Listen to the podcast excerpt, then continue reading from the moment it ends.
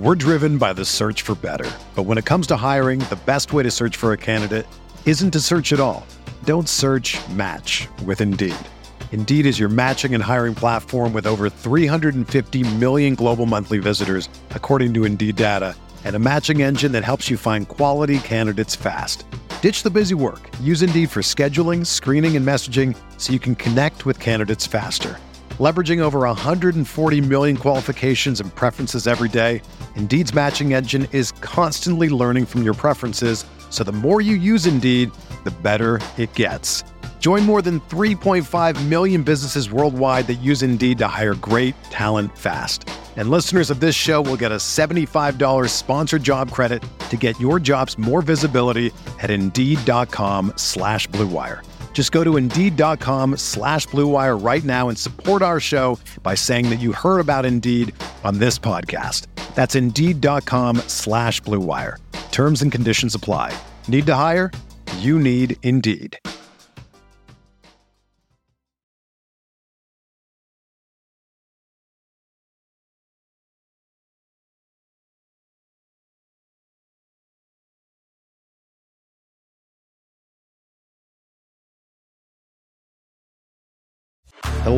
Hello and welcome to another episode of the DTF podcast. Hey, I got a bone to pick. Guys, I am so fired up. Sleep deprived and all, I'm happy to be here.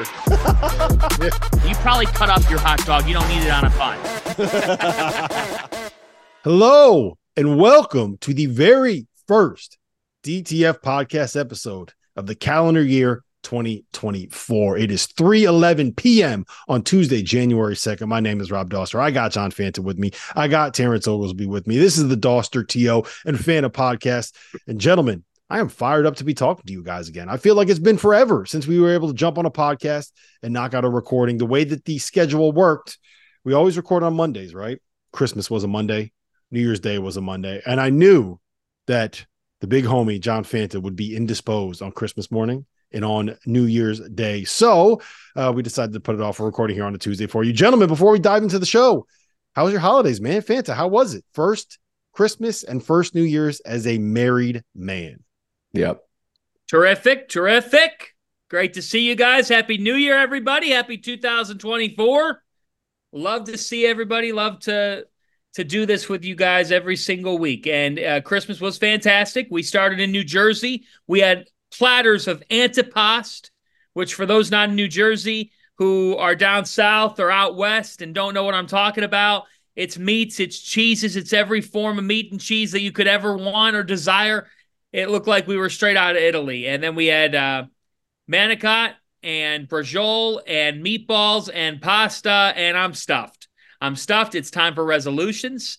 Uh, we got to Ohio. We did a Cleveland Christmas. We did not have as much Italian food in Cleveland. Uh, we had other food, and we watched my Browns clinch a playoff spot. So I'm a happy camper heading into 2024. I got a playoff football team. I did look at the after dark grid, and I'm very publicly saying on this podcast that I'm supposed to host on Saturday, January 13th. And if the Browns are playing the Saturday night wildcard game, I might have a heart attack before the show begins.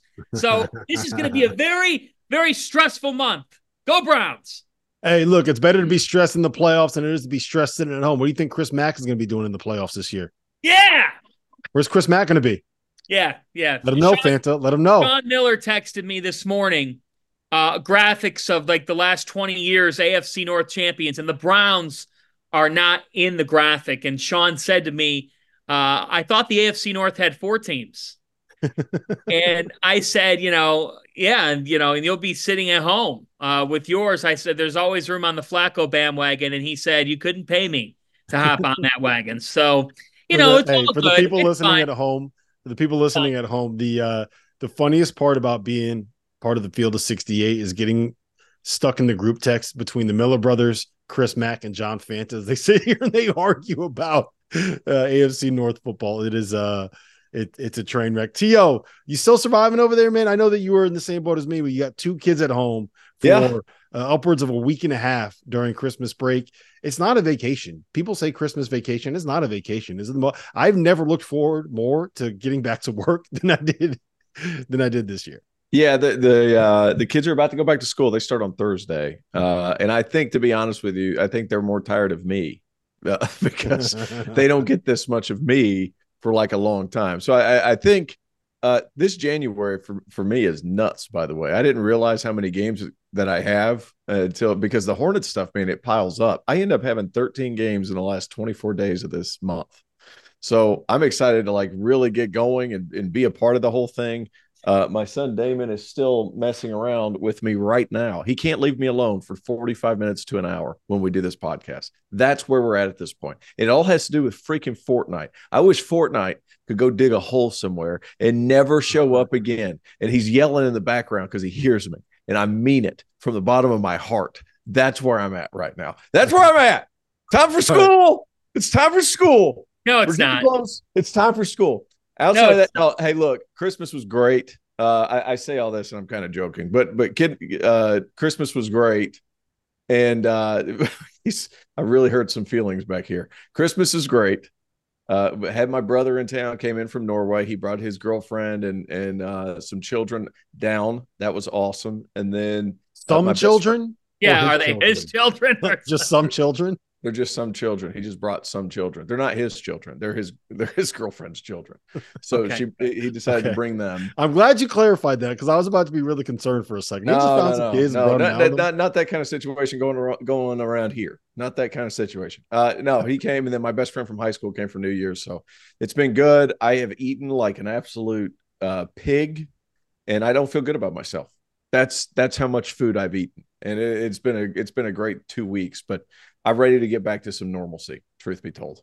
Yes. All right. Well, let's talk about normalcy. Let's talk about college basketball. Let's dive into it head first. Uh, there's a lot of things we got to get to. We're going to talk about some of the best mid majors in college basketball. We are going to uh, discuss how FAU and Arizona both went from playing the game of the year and all of us saying, wow, you know, these teams could actually win national titles to FAU losing to Dunk City and uh, Arizona getting absolutely mollywopped on the road at Stanford. Uh, I want to ask you guys if you think Gonzaga is actually going to be a tournament team. And we got to talk a little bit about some of the Big East rivalries that are popping up. Fan, it's about to get really interesting in the Big East in the Battle of uh, New York City there. But first and foremost, I want to ask you guys this just big mm-hmm. picture, um, 35,000 feet. Fanta. We're going to go to you first. What is the the most interesting storyline for you uh, as we head into the calendar year 2024, as we head into conference play, as we head into the meat of the college basketball season? Well, I, I think the most interesting storyline for me is the top tier of the country and how that evolves. So if you if you look at where we are at the top of the country, you know, every week the rankings come out and lately the the latest narrative is who is Houston beating. So a storyline I'm paying attention to is what's Houston going to face in the Big 12? Obviously, it's a significant level up. They're undefeated, fellas. Will they be able to roll through? Will it be tougher on the Big 12 to adjust to what Houston does? Or will it be tougher for Houston to adjust to what the Big 12 brings? I tend to think it's the former. You know, I think they're going to be able to to to show and impose their will on the rest of that conference. And I think LJ Cryer and, and Jamal Shead have it going. I think it just comes down to like for me, uh, you, you know, the blue bloods are right there. How do they play out? So I think Kentucky is as compelling a storyline as any in the sport. Do they keep this rolling and and do they back up the fact in the new year that they're number six in the country?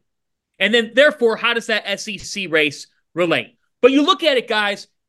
Last year we had Florida Atlantic, San Diego State, Miami, and UConn. Okay. And, and even this time of year, we wouldn't have been able to predict that collection of teams. This year, We've got teams at the top in Purdue, Kansas, Houston, who hasn't lost. Connecticut's going through injuries, but we know what they are at their best. Tennessee battle tested Kentucky. And I, and I think it, it comes down to, for me, I'm, I'm looking at what the big brand programs take with them into this new year. Kentucky's really, really freaking good. North Carolina looks like they're that good. I'd like to see them clean some things up defensively. I'd like to see that supporting cast continue to sculpt itself. Duke appears to be growing with Jared McCain evolving. Kansas, we know what they are. So the Blue Bloods in college basketball are strong. Will it continue for all of them as they get into the grind of their conference? How does Kentucky, T.O., handle life on the road in the Southeastern Conference?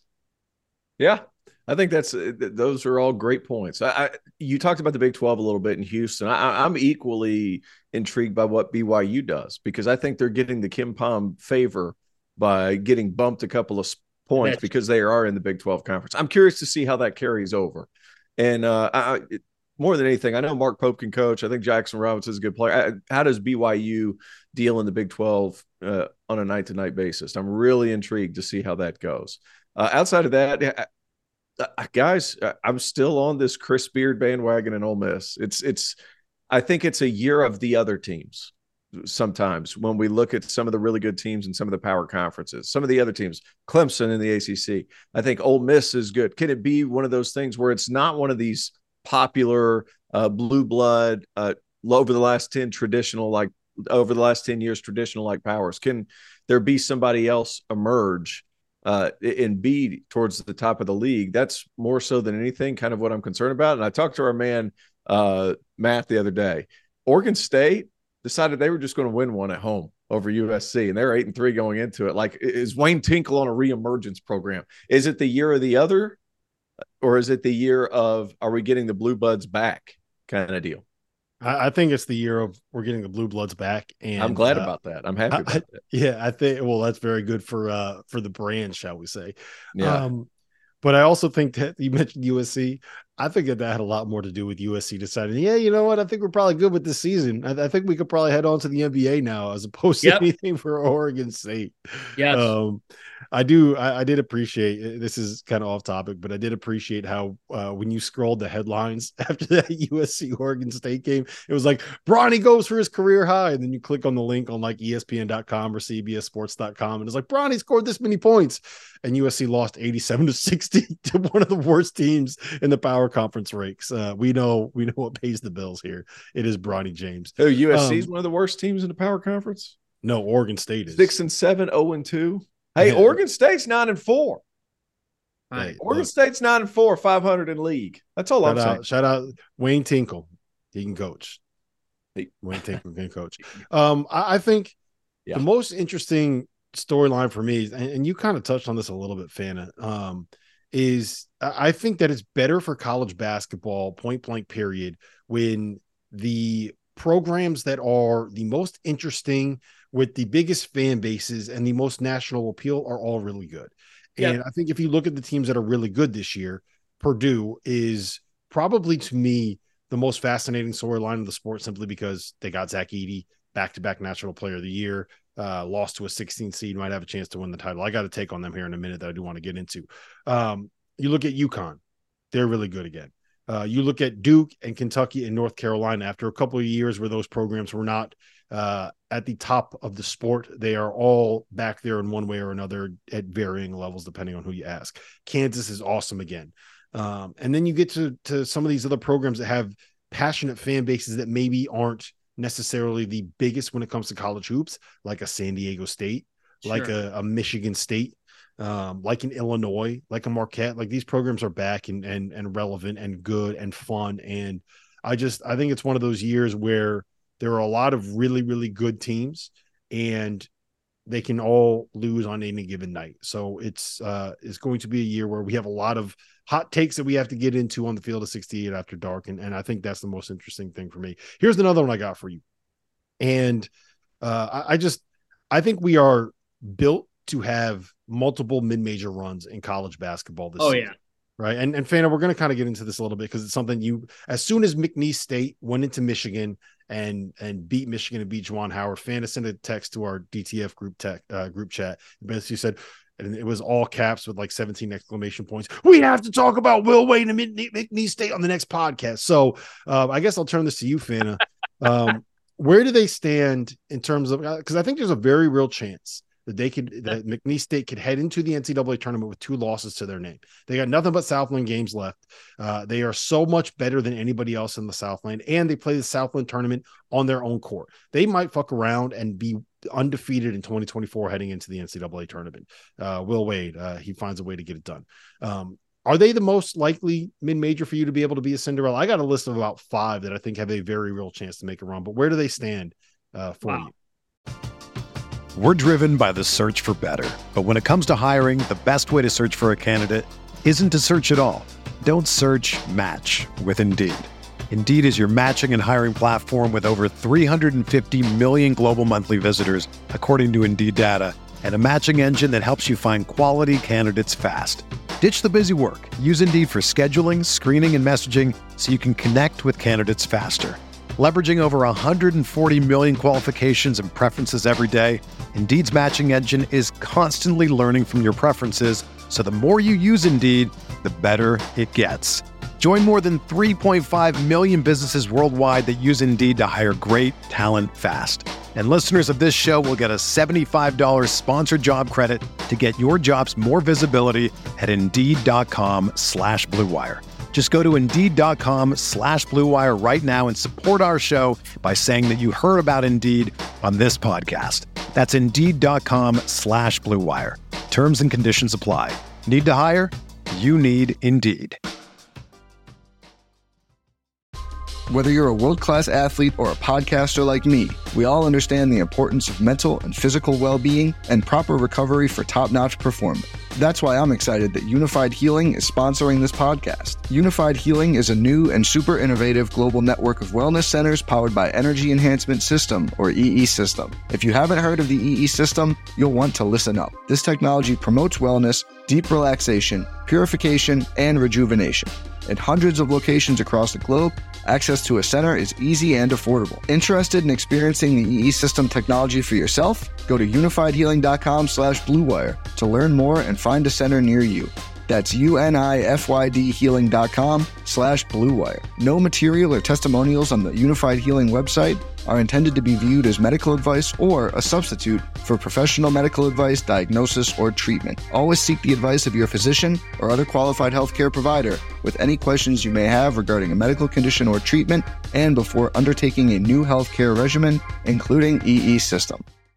I know it's early, but it's never too early to fire off a hot take. And this is where I have to mention Vaulted. Vaulted is an app that allows you to participate in daily cash prize pools without an entry fee. That is V L T E D Vaulted. The thing you're going to like about it, it's got a challenge feature so you can prove that you are smarter than your friends. Download the app, store your predictions, and join daily cash prize pools today.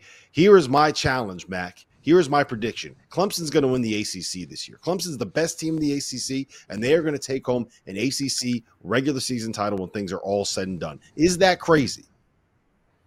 No, that's not crazy at all. Not, not one bit. In fact, I don't want to say they're the favorite, but I think if you were a betting man, based on who they've played and how they've played, uh, I, I, don't think it's crazy. When those students get back from Christmas break and the ACC starts really getting rolling, it's going to be hard to win at Clemson. And those guys are built to, to win on the road. I love Brad's teams in terms of their toughness in the half court defensively. Um, I don't think it's crazy at all. I think Clemson's a quality team. Well, they're certainly up there in terms of are they most likely. I mean, they, they, if I had put a group of three to five together, they'd have to be in there. And the reason being is – the fact that they could show up to Michigan and Shahada Wells has that. Shahada Wells. What a great yeah. name, by the way. He's Sorry, a great name. to do that. great name.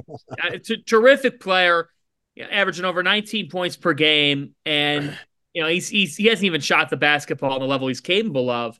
DJ Richards Jr. guys is having a terrific season. I mean, he's shooting 48 percent three, and he was the Southland Player of the Week uh, the week previous to Christmas. What's my point? You have serious stud power. Like you, you've got guys that can go out and have that type of game. And in the NCAA tournament, you need to have that. You, a lot of times, the teams coming in, you know, you watch the Open in March, right? And I'm simplifying things here, and they say this guy can do it all. He is that, you know, he, he coming up in the 512, and it's like sometimes that guy gets you a win. It's the teams that have two or three of those fellas that can make a couple of, of wins happen. If I were to package together mid-major programs that could make a run, I'd put Grand Canyon in there. Oh, yes. I would put Princeton in there. Princeton has the one defeat to St. Joe's. I mean, guys, St. Joe's is good. I'd put them in there if they could ever win the Atlantic 10 tournament. Uh, by the way, St. Dave, I, I, I'm the only thing I would push back on is I refuse to call A10 and Mountain West schools mid majors. They're just never going to be mid majors to me. well, I, I understand that. Um, however, I think Mhm. it's we have an Atlantic 10 podcast. So No, I- say what you got. to Say, make your point. You can make your point. I just if, if I was the Atlantic 10, I, I think they've got to find a way to circle back as a group and say, how do we what do we need to do in order to get back to being a four bid league? Yeah. Or let's just start a three bid league. I think scheduling's got to be a little bit stronger there. And and it, it, comes off to me right now that they're not preserving their best. And when you're a league like that, like the Mountain West has done a great job of scheduling and managing through MTEs that they can be in and win. Yep. And they're they're no longer a doormat. The Mountain West is in the room and they have a chair in the room. And we're going to get to them in a second. But man, guys, I mean, Grand Canyon's there. Uh, obviously, McNeese is there. Princeton is there. And I'm I, I was on the New Mexico bandwagon to begin with. I'm not off of it. They got guards. They got dudes who can score. But the Mountain West is loaded with them, even though it's not a mid-major league. It's it's beyond that. It's beyond that now. But those are some of the teams that when I look at college basketball, I sit here and say, yeah, they could do something. The other one, don't sleep on if they could win the CAA, look out for UNC Wilmington. Because I if, agree. if they can win the CAA, make the tournament, they could be a real dangerous team. Tio, as our official SoCon correspondent here, I got one for you. No one, uh, no one, no one has been talking about this team enough. Western Carolina, Justin Gray. Woolbright. Wow. If you guys have not seen Vontar- Vonterius Woolbright play, and if you have not looked him up, and I'm sure there are a lot of people here haven't, he's averaging 21 points, 13 boards, and six assists this season. He is quite literally, T.O., the most productive player in college basketball, point blank period. And they happen to be coached by the greatest three point shooter in the history of Wake Forest University's basketball program. That's Justin Gray, not Randolph Childress. It's Justin Gray. That's confirmed. We confirmed it with him. Go ahead, T.O.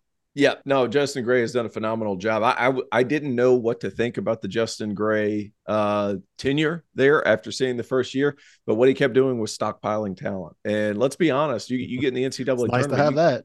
yeah, you you get you get in the NCAA tournament. You've got guys that can compete and find ways to score, and you have enough length and the ability to do that. It's possible. Uh, one more team in that league, uh, Samford, uh, Bucky McMillan. Bucky ball, fast- baby. Yeah, Bucky Ball, fifth fastest team in the country. They've got guys. They always get a couple of guys. Uh, so those two in that league this year. Uh, I, I was starting to become high on UNC Greensboro there a little bit. They beat Arkansas. They had some pretty good wins, and then they've lost three out of their last four, including a 37 point outing at Texas. I'm not expecting you to beat Texas, but you got to score more than 37.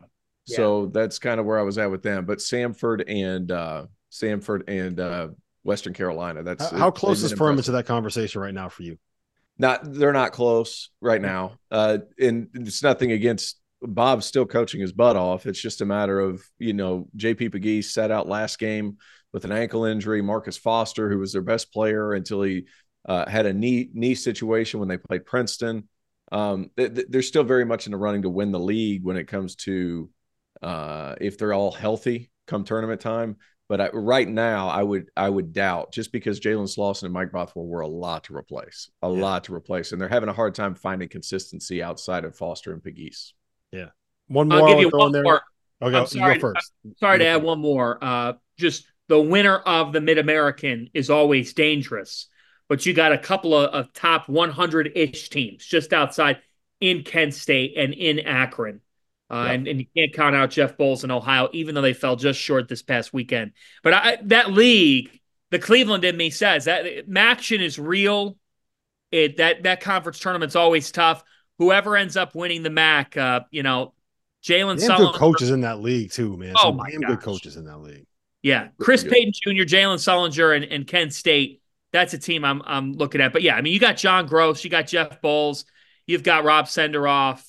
Uh, it's that's a quality mid major league. Yeah. It is. Uh, two more I just want to put out there. Um, the top of the Missouri Valley is really, really good again. Oh, Like, I I don't know if they're good enough to be able to get oh uh, my two bids, but Indiana State can play. Robbie Woo. Avila, it's a lot of fun. Um, and I'm blanking on the kid that went for 27. I'm uh, why am I blanking on his name at Michigan State on Saturday? But they got guards that can really, really fill it up. Drake's always going to be good um, as long as DeVries is there. And uh, I just want to shout out Southern Illinois because they got the other Xavier Johnson. Uh, everyone knows about the Xavier Johnson in Indiana, but Southern Illinois Xavier Johnson is averaging 25 a game, 25 and five assists a game. So um, when you have a guard that can go out there and get a bucket, uh, you always was it Isaiah Swope? Isaiah yeah, Swope. Isaiah Swope. Yep. When you got a good, that's his name. That's his name. There you go. When you got a guard that can get you a bucket against anybody, you always got a chance to win. Uh, and just on Grand Canyon, like we kind of glossed over it a little bit, but Tyon Grant Foster is an NBA player. Like he is six eight. He is 220. He hits all the NBA shots that you need to be able to hit. Uh, for people that don't know his story, he started at Kansas, transferred to DePaul. First game at DePaul that he played, scored 15 points in the first half. At halftime, he collapses, has to go to the hospital. They revive him. Uh, he doesn't get cleared at DePaul in the 2021-22 season, doesn't get cleared for the 2022-23 season, transfers to Grand Canyon, uh, and now has a chance to be able to kind of showcase what he can do, and and he's doing it, and they're having a great year. And uh, he's not the only guy that they got there. Um, Ray J. Um, I'm blanking on his name, but they are they have they have a whole Ray Harrison. Yeah, Ray Harrison. That's the kid from Presbyterian, isn't it? Yeah. Why did I want to say? I almost said Ray J. Dennis, and I was Dennis, like, right? not Ray J. Dennis. Plus nine on the glass for Grand Canyon. They're yep. they're they really rebound the basketball. Yep. You really just said good. it. They have power conference caliber talent. Yeah, and, and all of those teams, T.O., you've made this point over and over again, so I'm kind of stealing it from you, but I'm going to keep doing that and keep stealing it from you. That's a fine. lot of these teams at the lower levels have been able to uh, load up on the fifth and sixth year COVID guys that are transferring down from the high major ranks that are now 23 and 24 years old. And it's mm-hmm. really leveled the playing field. Like, I, I think that the level of play in college basketball this year just in terms of how good the basketball has been, is higher than I can ever remember it being. Like there are a lot of very good, very entertaining games being played. And you combine that with the fact that there's no more charges that can be taken. We got a good thing here, man. This sports, it's in a great place right now, I think. I think the other thing is there's just, there's just, this is so terrible grammatically. There's more good players. Yeah. Right. There, there's just, it, the sport has grown and it continues to grow and in a sport where uh, in a sport where shot making is just so essential to everything it's not always perfect okay but I, I do think that the shot making in college hoops when you do have older guys is just going to naturally be better but I, I don't i'm not in the class of that this is just one or two or three years i think in the climate um no longer do you want to be the seventh best on a team or the fourth best on a team if you could be yeah. number one head honcho, you, you you want that that role because it's a lot more competitive now within these rosters. So the number one guy at Grand Canyon, if he moved on from another school, it's not like he wouldn't have a role at, at a power conference school. It's just there's something to be said about being the number one guy, maybe making some dollars, growing yourself into an NBA player, and oh, by the way, making your name a name for yourself in March. I, I don't think that this will end after last year or this year, I, I think it's going to continue. Yeah. All right. I, I, mentioned Purdue a little bit, um, and I do want to kind of get your opinion on this because I'm getting very close after seeing the struggles that Arizona had, after seeing some of the struggles that I know that they've been injured, but the struggles that UConn has had. Um, I'm kind of at the point where I think it's Purdue and then everybody else in college basketball. Tio, am I going too far on that? It, I just I think that they're the most complete team at this point, and I think that everybody where where you have this group of teams that are very very good. I think Purdue is the only team in college basketball right now that I can look at and I can watch play and I can say, you know, when they play their best game, I don't know if you can beat them. You can't beat them. When they play their best game, you can't beat them. Uh, that's the biggest thing. But it's a matter of if they're going to have their best game in a tournament where it's a one game sample size. And I think a lot of that has to do with Fletcher Loyer because you know what you're getting from Edey, you know what you're getting from Smith. Lance Jones provides something different. Your fours have been good enough. It's just uh, it it's on that on a given night is Fletcher Loyer going to be able to give you that big game when you need that big game. I, am in agreement with you. I think it's Purdue and everybody else. Fanta, I am in disagreement with you, uh, and that's because I love Purdue, but I don't love them as much as you're saying today uh, because of the formula of their best. So I still get wary if Braden Smith is having an off game. Now, he's been an All American level player. He's an All American today. There's no question about it. He's going to be an All American as long as this continues, or even if he's solid the rest of the year. But to me, guys, it's Smith, it's Loyer. And after the the top three for Purdue, I still have my questions big picture. Like you said, Terrence, it's not a six game tournament, it's six one game tournaments. Yes. So the thing is, is that their best is unbeatable. But within the formula, it they still are a formulaic team.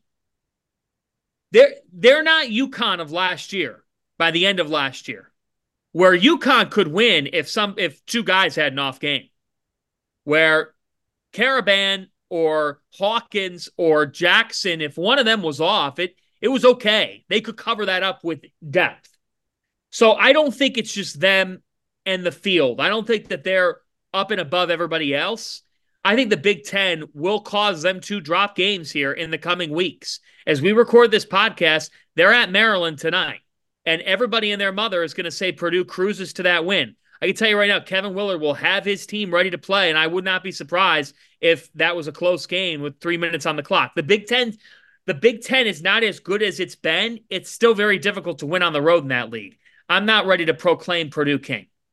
Yeah, I, I mean it's difficult to win on the road everywhere. Just look at what happened when Purdue went to Northwestern, who is Northwestern, but they also lost to um, was it Chicago State they lost to at home? So it's not like they are completely unbeatable, but you know, Fubui's going to go for 31 9 and no turnovers, and you're going to force three turnovers as a team. Kind of is what it is. The the only thing I'll say is this, and and I kind of hit on this point a little bit. It, it's just I feel like Zach Edey, you you can kind of pencil him in 24 and 10 no matter what happens, right? You can kind of pencil in 10 fouls to your big guys. I think we know at this point that Braden Smith is going to find a way to get to his that right hand pull up and is going to hit four or five of them and probably going to end up with 15.6 assists at some point in the game. I think we know that there's going to be somebody else on that floor that is going to step up and find a way to make some shots. And when all of that is happening, I just think it's very, very difficult for anybody to be able to to to do what they have to do to be able to beat them. Like Northwestern had to needed a damn near perfect game at home to be able to have a, and it still went to overtime, right? So um that doesn't guarantee that they're going to win it. Go but if, if I said to you then, Purdue or the field for the title. It's always the field. It's I mean, it's never not going to be the field for me. You know what? Like you know I what I'm saying? It's I never not going to be the field.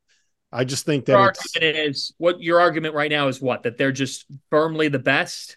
That I just think that it's not an argument who the best team in college basketball is. Doesn't mean you're going to win the national title. I just don't think it's an argument who the best team in the sport is.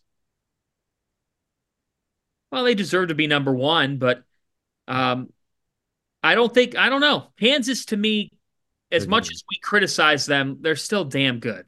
Yeah, you know what? It really sucks that we didn't get the Kansas Purdue matchup. Like maybe do you think that we can get Matt Painter and Bill Self on the horn, T.O.? Can you call those guys up and just and make this happen? Can we just I'll put like us all in a group chat? I'll put us all in a group chat. we'll set it up middle of February. Well, hey, you know what? Let's get it on the field of 68. Who says no? Uh, nobody says no. Nobody Let's do it in, no. Let's we'll run it, it back. Last year, hey, look, last year we were in Greenville for uh for Furman and Stephen F. Austin. This year, where are we going? We got to find a good spot. No, we got to do Greenville. I just Greenville again. Greenville. I'm I'm less right. than 15 minutes from that arena we did the show at. All right, let me uh let me. Our uh, crew only works out of there. Yeah, me. Yeah, we only me work. And, we only uh, work out of Bon Secours. Yeah, and Fanta, what you you missed. To took us to a pretty fun club later on that night. we were only there for like five minutes. We were there for five minutes. The night that then I left early, you know, yeah. hey, you know what? The, it was one of the it was one of the yeah. best power moves I've ever seen anybody pull. I don't know if I've ever told this story, but it was me, To, and David Bentley. Shout out to David Bentley. And we walk up, and there's a line like all the way down the block. And me and Bentley are like, we're not, we're not, what do we do? We're not waiting in this line to go in this club where everybody's 10 years younger than us. And tio goes, hold on. And he walks up to the front and he says literally three words to the to the bouncer and just turns around and goes, he got us in. so, I've never been more impressed with anything in my entire life, tio You're welcome. You're welcome. I've got a gift. Another day is here, and you're ready for it. What to wear? Check. Breakfast, lunch, and dinner? Check. Planning for what's next and how to save for it? That's where Bank of America can help. For your financial to-dos, Bank of America has experts ready to help get you closer to your goals. Get started at one of our local financial centers or 24-7 in our mobile banking app. Find a location near you at bankofamerica.com slash talk to us. What would you like the power to do? Mobile banking requires downloading the app and is only available for select devices. Message and data rates may apply. Bank of America and a member FDIC.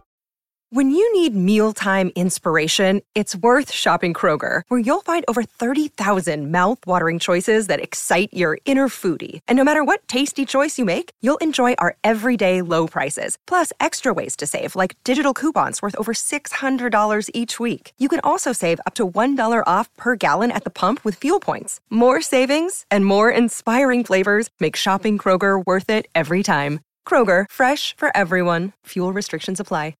As you guys know by now, we've partnered with BetMGM Sportsbook for this college basketball season. We're going to be using BetMGM lines to make all of our picks and predictions throughout the college basketball season. And we are going to have special offers for you, the listeners, and the viewers on the field of 68 each and every week during the season. If you haven't signed up with BetMGM yet, use the bonus code FIELD 1500 and you will get up to a $1500 first bet offer on your first wager on BetMGM Sportsbook. Here's what you got to do.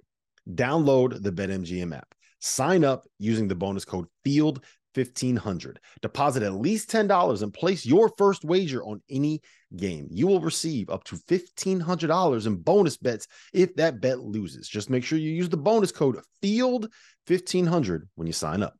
And remember, BetMGM is now available under one wallet in select states. As a New Jersey resident, this is super convenient for me when I have to go cover games in New York or Philly. When crossing state borders, just log into your existing account instead of having to create new accounts in each state that you go to. And most importantly, I got to let you know, we do have some fun stuff coming up for this college basketball season. Bet insurance tokens, college hoops odds boosts, my personal favorite, parlay odds boosts. So download the Bet MGM app today. Pivoting the la- um, the last time that we saw Purdue go out against a, a national title contender, they pretty much handled an Arizona team that came in ranked number one about two weeks ago. Since then, Arizona's lost to Purdue. They lost a double double overtime thriller in Las Vegas in what was effectively a home game for them to FAU, and then they went out and they got absolutely smacked by Stanford. At the same time, FAU followed up that win over Arizona with their second quad four loss of the season at Dunk City, who had uh, five wins on the year coming in. Three of them were against non-division ones. To, who are you more worried about right now, FAU or Arizona? Uh, I'm not. uh, I'm not really worried about either either one, to be honest with you. And FAU bounces back tonight. I think they play East Carolina at home. Yep. Um, yeah, I, I'm not. I'm not worried about either one. Uh, Arizona, I, guys, please explain to me why Stanford stinks. Like, I don't, I don't get it either. yeah, I don't get it. Like, why are they? Why are they six and six? I, I for the life of me, they, they have talent. Uh, Jared Bynum made a boneheaded play the other day whenever they were playing Arizona State towards the end of the game. You're down three. He drives the lane, gets stuck, and there's nothing going. Uh, then they have they they got guys. Kanaan Carlisle's top 50 kid. Uh, Stojakovic top 20 kid. Like, why do they stink? Please help me. Why do they stink? I have an idea. I have an idea. I'm not going to say it, but I have an idea why they stink. Um, I'm not worried about either team. Truth be told, FAU just they're gonna get they're gonna have some lulls during the season because it, it gets to a point sometimes whenever you have so much success the previous year that and you have Yes. everybody returning. There's a there's a little bit, and we've seen it time and time again where it's like, God, just get us through this. Just get us through this. Get me through January. then we'll start getting excited again middle of February, and then we'll start really playing. Like there's there's steps to this. If FAU is going to get in the tournament, they already have enough quality wins. Uh, Arizona is just too good. I, I did say though, uh, however, I did say that uh, i- if I could get them something to where they would forget everything with this loss and not let things snowball, I, because that that can happen sometimes, especially when you have a lot Are of. you, new are you referring That's to Arizona or FAU? I'm referring to Arizona. I'm sorry. But whenever you have a couple of things go wrong, things can snowball. Uh, I would be more worried about that if I had to pick the two. But overall, I'm not really worried about either squad. Yeah, fan of the biggest thing for me with Arizona is is the inconsistency of their guard play, right? Like we've seen Caleb Love put up big numbers. There are also times where some of those big numbers come as a result of uh, I don't want to say he's stat padding at the end of games, but there's a reason why he's getting a lot of shots at the end of games, right? Um, I don't think that we've seen necessarily the best out of Pelle Larsson every game. I don't think that we've necessarily seen the best out of Jaden Bradley every every game. But the biggest one I'm concerned about is Kylan Boswell. And those three That's losses I just mentioned, he's shooting 25% from the floor. He's averaging 7.7 points, and he's three for 19 from three in those three games. Like he's got to be more consistent. And I don't have the quote in front of me, but Tommy Lloyd kind of went after him in the press conference after the game. He basically said, and I'm paraphrasing here, um, our guard play is not good enough right now. Also, they're not defending in their losses. They're the other team's averaging 96 points a game. Is that bad, Teal? That's not great. It's not great. Yeah. Well, and, and Boswell, Kylan Boswell's the, the guy I zone in on. And it, it's not to pour it on one player, but Kylan, we know how good you can be. And right now, it's not close to that level. As you just alluded to, eight for 31 from the floor in the last three games. And I thought it was interesting. The Cal game, now they won the game. He shot two for four in that game. It's the two surrounding games. Four for 16 against FAU. Now, now I could spin this and say, wow, Boswell went four for 16 against FAU. Arizona was in position. They could have won that game. They they lost the game by one in double overtime. But against Stanford, two for 11 and one for seven from three. And I don't think it was anything that the Cardinal did particularly that other teams haven't tried to do. I think that right now he's just he's searching. He is searching. I I think a guy sometimes is searching when he comes off a bad game, right? He goes he goes 4 for 16, really not not up to speed. Comes back and kind of limits. He plays within himself a little bit, tries to you know, tries to make the easy lay in earlier, but it only takes four shots. Then he comes back the following game. You didn't have this, Terrence. okay. I hope he doesn't. I'm not picking up. I'm not yeah, I, I, hope he's not listening live. No. Uh, but I think I think that that Stanford in that game, you're exactly right. More than anything, this team they're they've got dynamic offensive players. Okay, but Caleb Love's never been known for his defense. Okay. And Boswell's clearly searching. And so as a result, he's now, when you're searching offensively, do you defend at the same level? No, you don't. So this team has to get back to who they are. And they've they've got to get back. The reason why they got off to such a great start to the season, you know what they used when they went to Duke and won? They defended. They mm. were the tougher team they were the tougher team early in the season. They've been the tougher team in a lot of games. They were tougher than Wisconsin. They were tougher than Michigan State. People forget Michigan State was right there with Arizona on Thanksgiving, like right there. And Arizona in the last four minutes of the game shut their offense down. Arizona's got to defend a lot better. Yeah. So here's here's my take, and tell me if you guys think that this is crazy. I'm not worried about either of these teams. And you know, Tio, you do a lot of NBA stuff now. You know how they talk about schedule losses in yes. in the NBA? To me, I feel like both of those were schedule losses.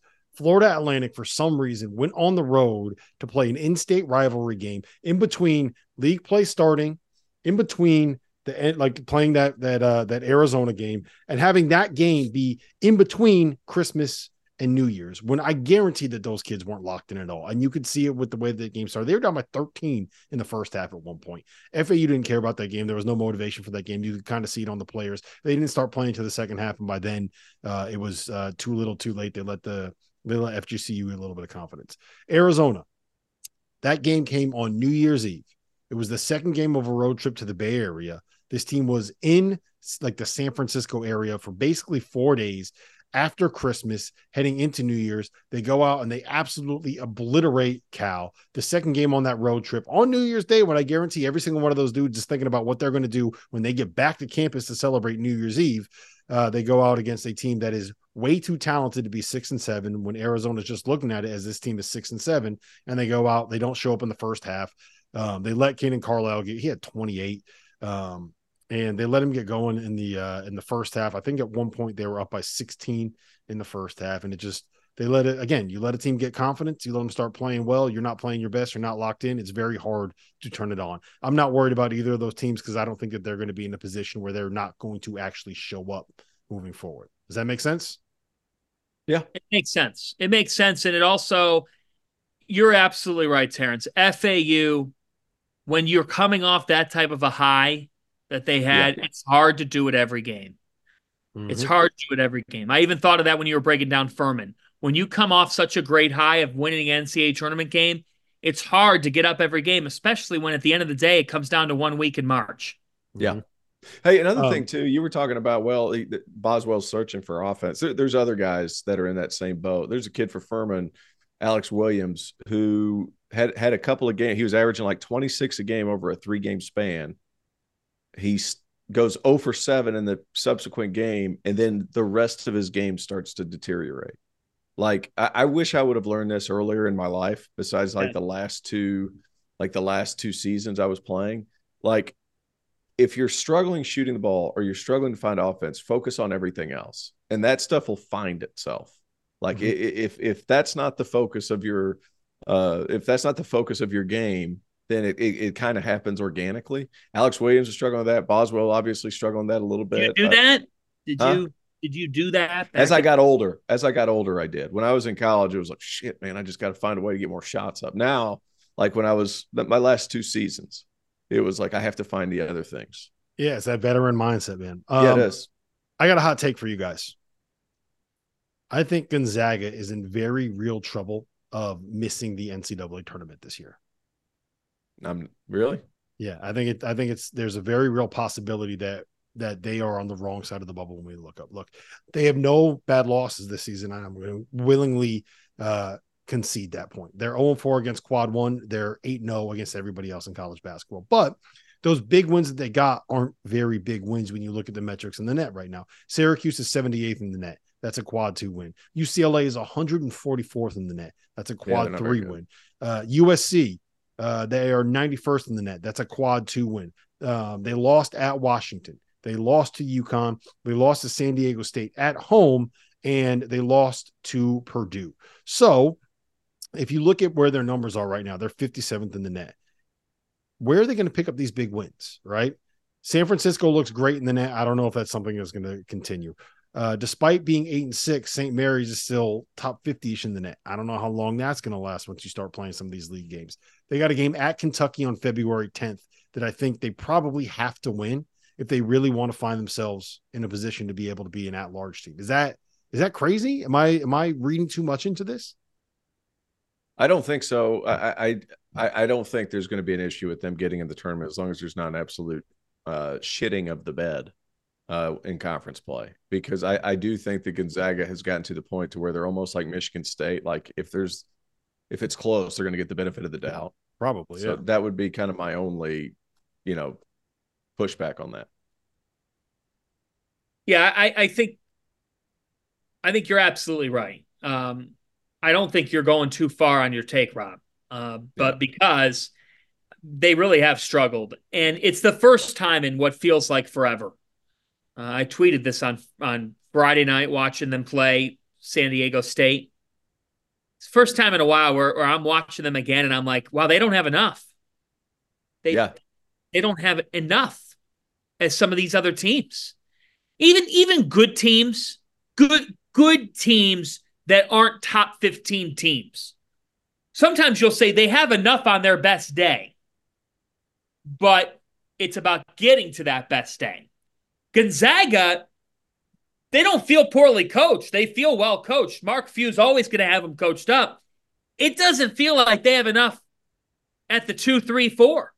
It doesn't feel like they have enough shot making off of Ryan Nembhard. And Anton Watson's having a good year, but if he's your best guy at times, I, I don't know how how that's a Who's formula. their pro? That's it. Who's their pro? That's it. You know, they, they haven't missed the NCAA tournament. Holy crap! Since is it 1998? Yeah, yep. Since before the Elite Eight lost to UConn.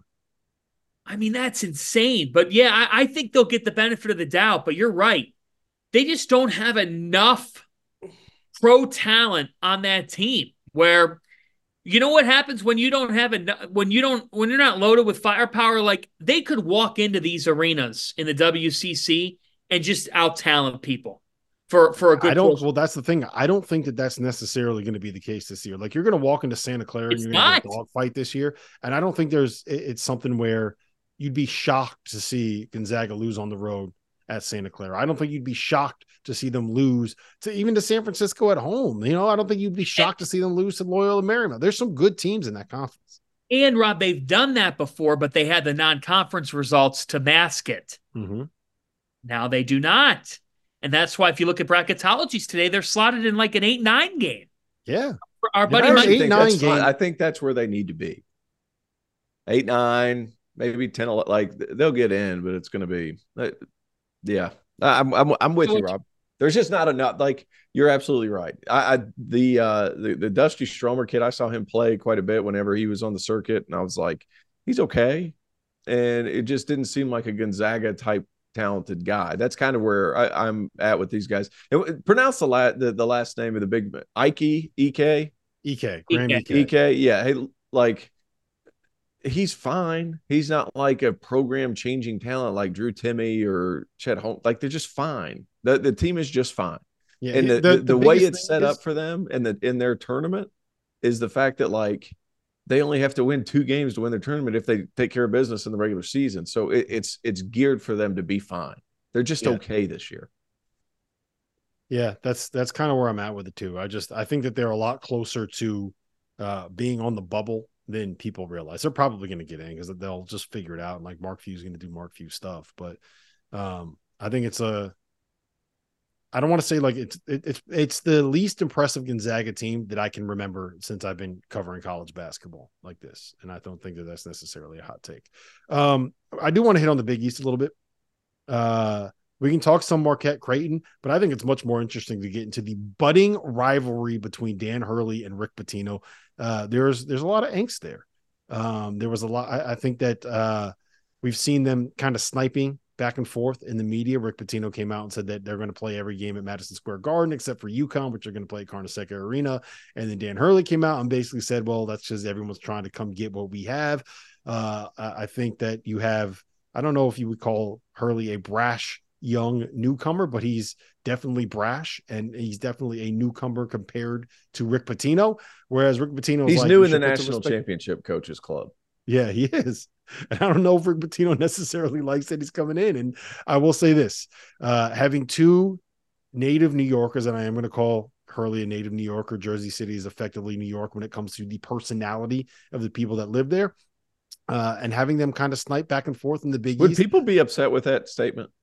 yes. Okay. Yeah. Just curious. Sorry, go ahead. The the New York Jersey mindset, the tri-state area mindset, let's call it that. Yeah, Uh, pl- I- thank you. The people I- of Jersey City demand more respect. St. Peter's University is not in New York. Yeah, okay, you're right. But it's the same kind of. It's the same.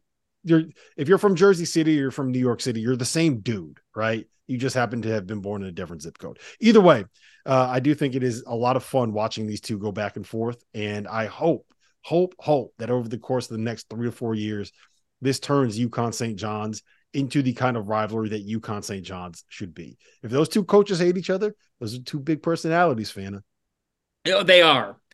They they absolutely are. Dan Hurley's coming off the national title. He's at Connecticut. UConn has a th- they're a blue blood program. And so they're allowed to feel what they want to feel. They're allowed to say what they want to say. You can talk, you can talk a big talk when you've walked. And guess what? They did more than walk. They dominated last April. They won their fifth national championship since 1999. They've earned the right to do all the talking they want. Having said this, on December 23rd, the Saturday night game between UConn and St. John's in Hartford, Rick Pitino, who's now back in the Big East, new to the Big East, to this version of the Big East, he didn't like the idea that in a in a continual war with the officials, coaches are going to battle with the officials throughout games. Pitino didn't understand how he's in his first year at St. John's, and this guy on the other side is is is basically running ship in this game.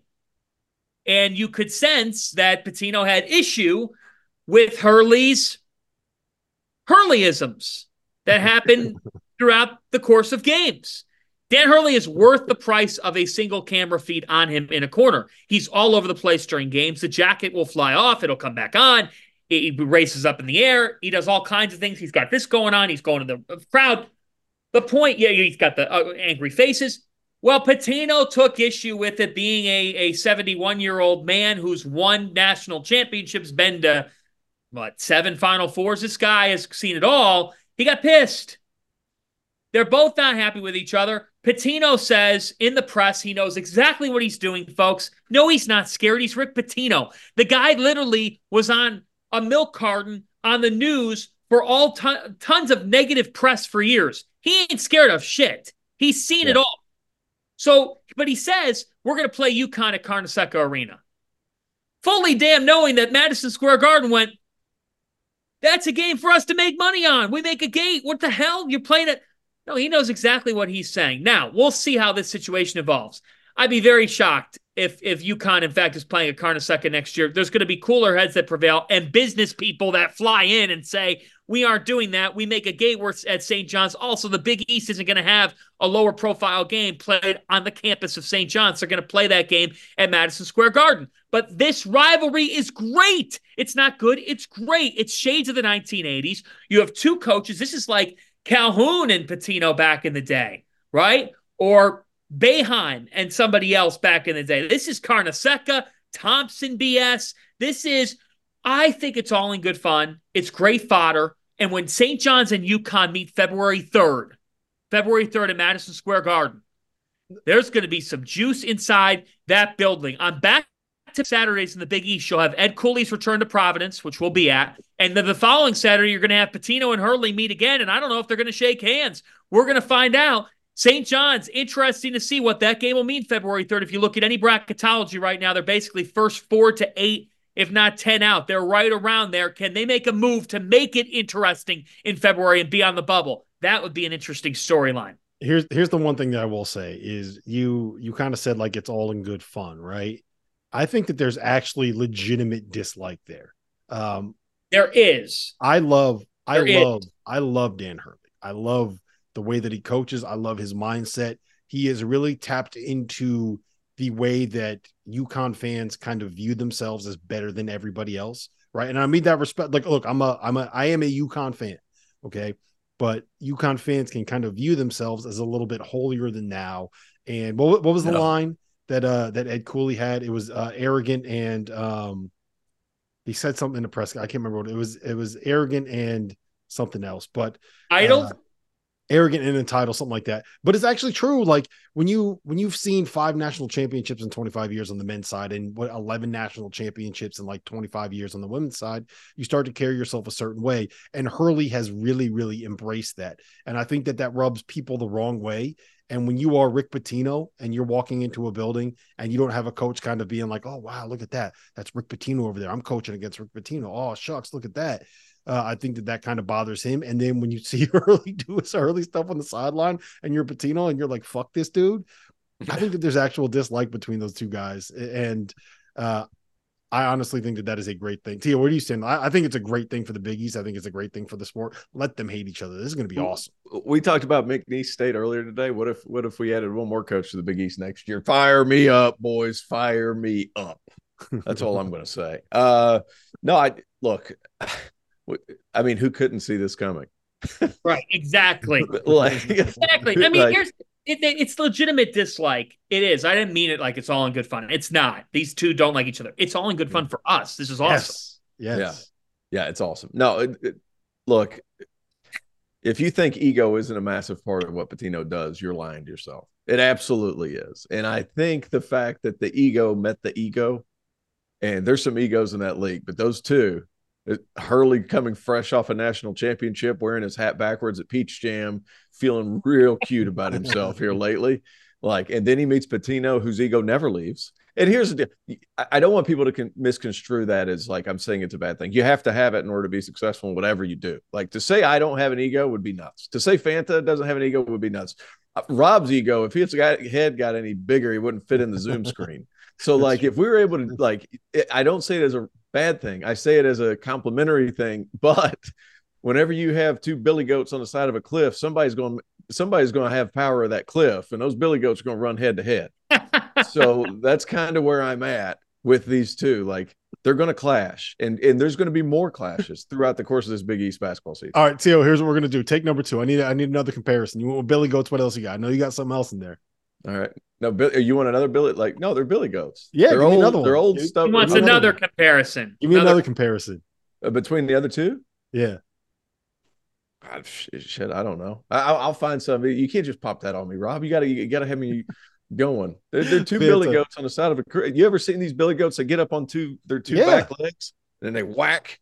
That's those two. Yeah. That's those two. Yeah. No, you're 100 I'm excited. I'm just. Oh, it's gonna be great.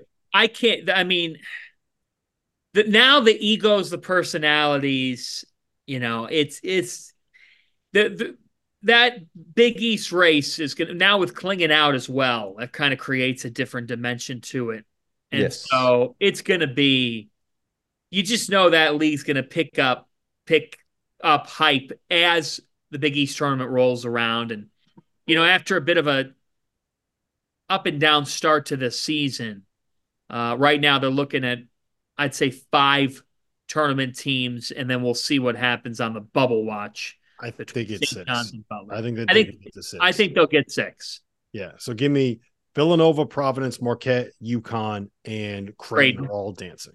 Yes. And I think one of St. John's or Butler will be good enough to get there. Honestly, like if you look at what St. John's has done so far this year, here's who they've beaten. They beaten North Texas, which is going to go down as a good win. They beaten Utah, which is going to go down as a quad one win. They've won at West Virginia, which is going to go down as a quad two win. They got losses, Michigan at home, which might not look very good by the end of the year, but it wasn't bad when God, they suck. Yeah, Dayton on a neutral, Boston College on a neutral, UConn on the road. Tough. You get to 10 wins, which is very doable for St. John's in the Big East, and you pick off one of the big boys, they're dancing. It's Rick Wait a minute. Pitino. They're going to Hold on in. a second. I was told in 10 days into the season, got in a huge argument on this show in a hotel room when I said, ease up, hold on, give it some time. Let's not let's not call off the dogs. If there's six teams that make it, I demand an apology. Yes. How many teams do you think are going to make it from the ACC? Hey, Tio, what happened to what happened to uh Okay. UVA on Saturday? I wasn't going to bury the ACC. No, I just want to know. I just I wasn't. It was New Year's Eve. I wasn't really paying attention on the on the thirtieth like that weekend. I just wasn't locked in this weekend. What happened to UVA? Did you Yeah, I happen to see the score over the weekend? I, yeah, they, dude, Notre Dame body bagged them. I don't know Oh. what's going on. Notre Dame beat them. What happened to Florida State? All right. Florida State's never been a part of the conversation. I don't even know why you bring them Oh, up. okay. So there's Watch three. out for teams- There's three teams at the bottom of the ACC. They're just not part of the conversation. There's only That's two what I've been the- saying all year. There's three. There's teams only at the two of teams in the Big ACC East that's that are not not part of the conversation. That's what I've been conversation. saying, Rob. I've Hmm, said that all year. There's three teams at the bottom of the league that don't that aren't a part of the conversation. I've said that Wait a all year. minute, though. Hey, hey, But hey, Rob, Tio, Tio, has, Rob, has DePaul beaten anybody that's that's projected to win the Big East by 22 points? Okay. Rob, also. Tio's getting mad at me now. I'm not Yeah, getting but mad. wait a I'm just- minute, I, I don't. I don't have the backup right now, so I don't. I- Terrence, I, I'm not pulling gonna- stuff up. I'll back you up. Wake Forest, Wake Forest is a dark horse. They need to, they could use a win at Boston College. I like them. The top of this league's very good. Duke's getting better, guys. Duke gets better by the week. Clemson's, you all know what I think about Clemson. Um, you know, that's tough for Virginia, but but th- this league will will hang in and can get five teams. Um, they they can. You know, Virginia Tech is is I'm not ready to write them away. And, and Wake Forest, BC, the winner's going to be 10 and 3. And guys, don't sleep on Pittsburgh. I like Pittsburgh to knock off North Carolina. Ooh. There, I said it. There's a there's a tasty pick for you. So see, Terrence, I am trying to back you up. And I would say this. I was you were two on one. So here's the deal, Rob. You were talking down the Big East in week two of the season as well. But the thing was, the thing was, everybody was saying it in relation.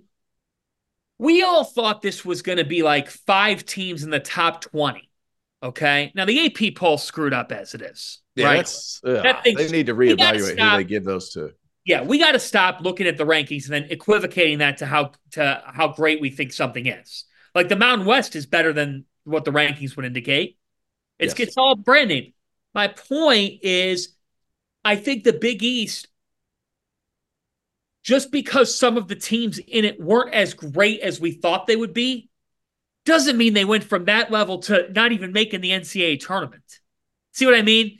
I think that this league is going to have a couple of top tier seeds in Marquette and UConn. To me, guys, Creighton's curious. You know, they're 0 2 in the Big East for the first time in nine years.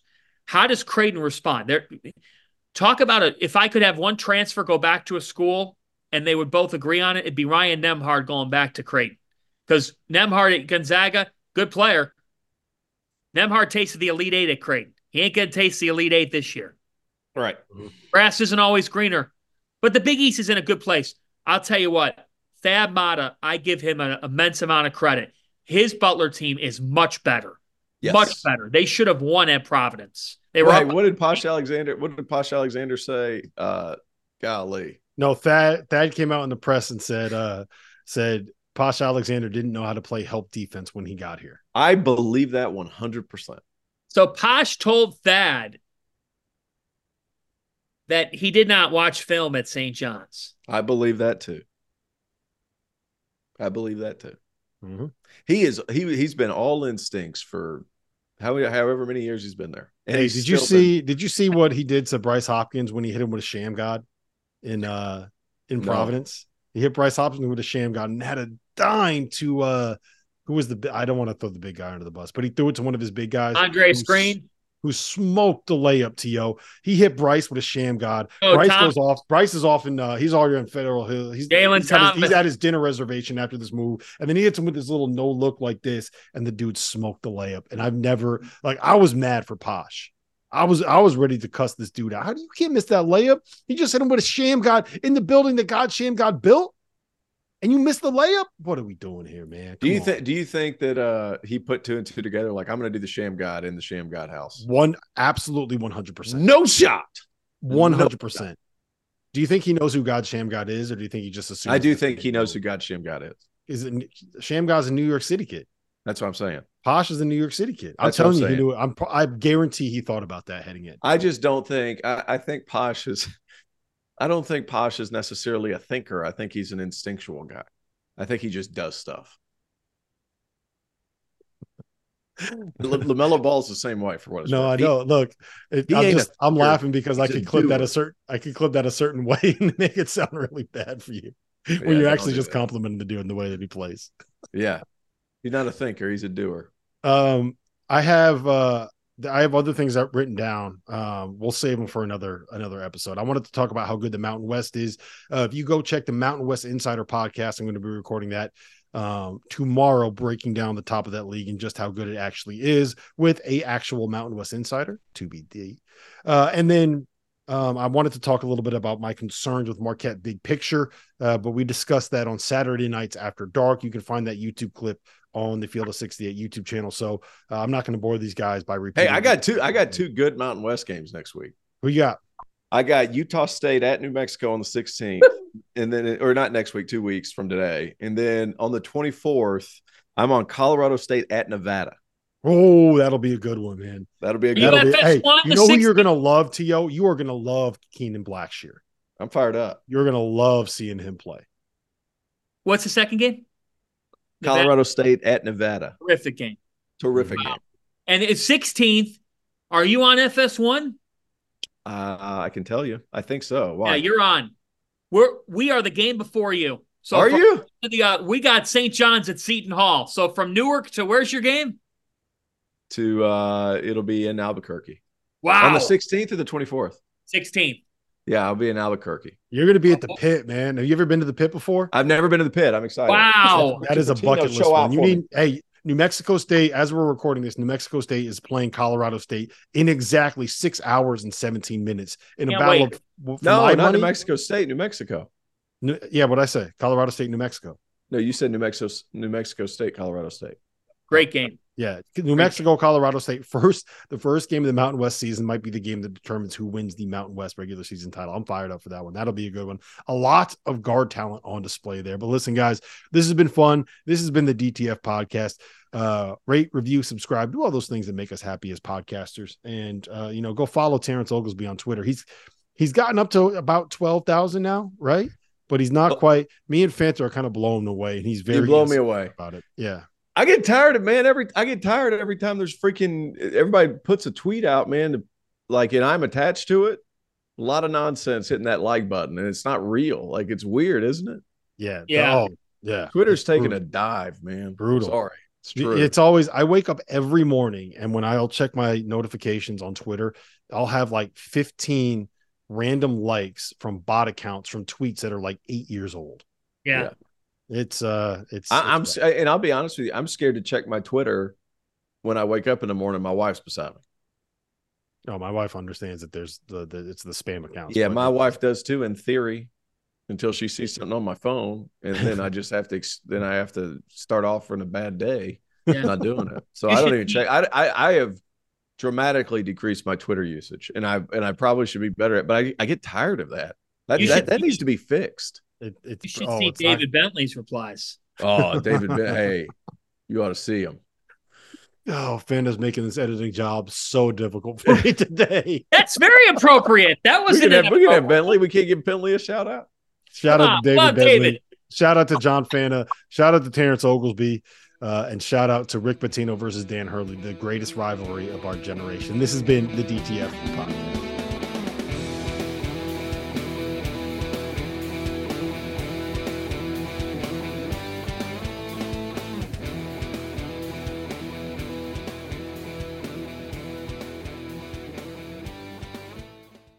Everyone is talking about magnesium. It's all you hear about. But why? What do we know about magnesium?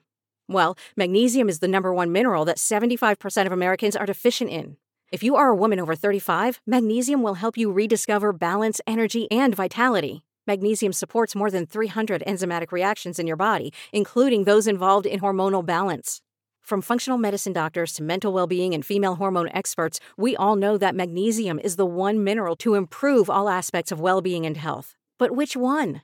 Magnesium Breakthrough from Bioptimizers, the trusted choice recommended by leading experts with seven best absorbed forms of magnesium to ensure your body receives the support it needs for overall well being.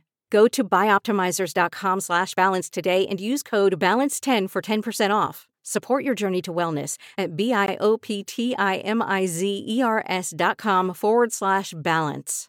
Magnesium Breakthrough from Bioptimizers, your foundation to optimal health and vitality.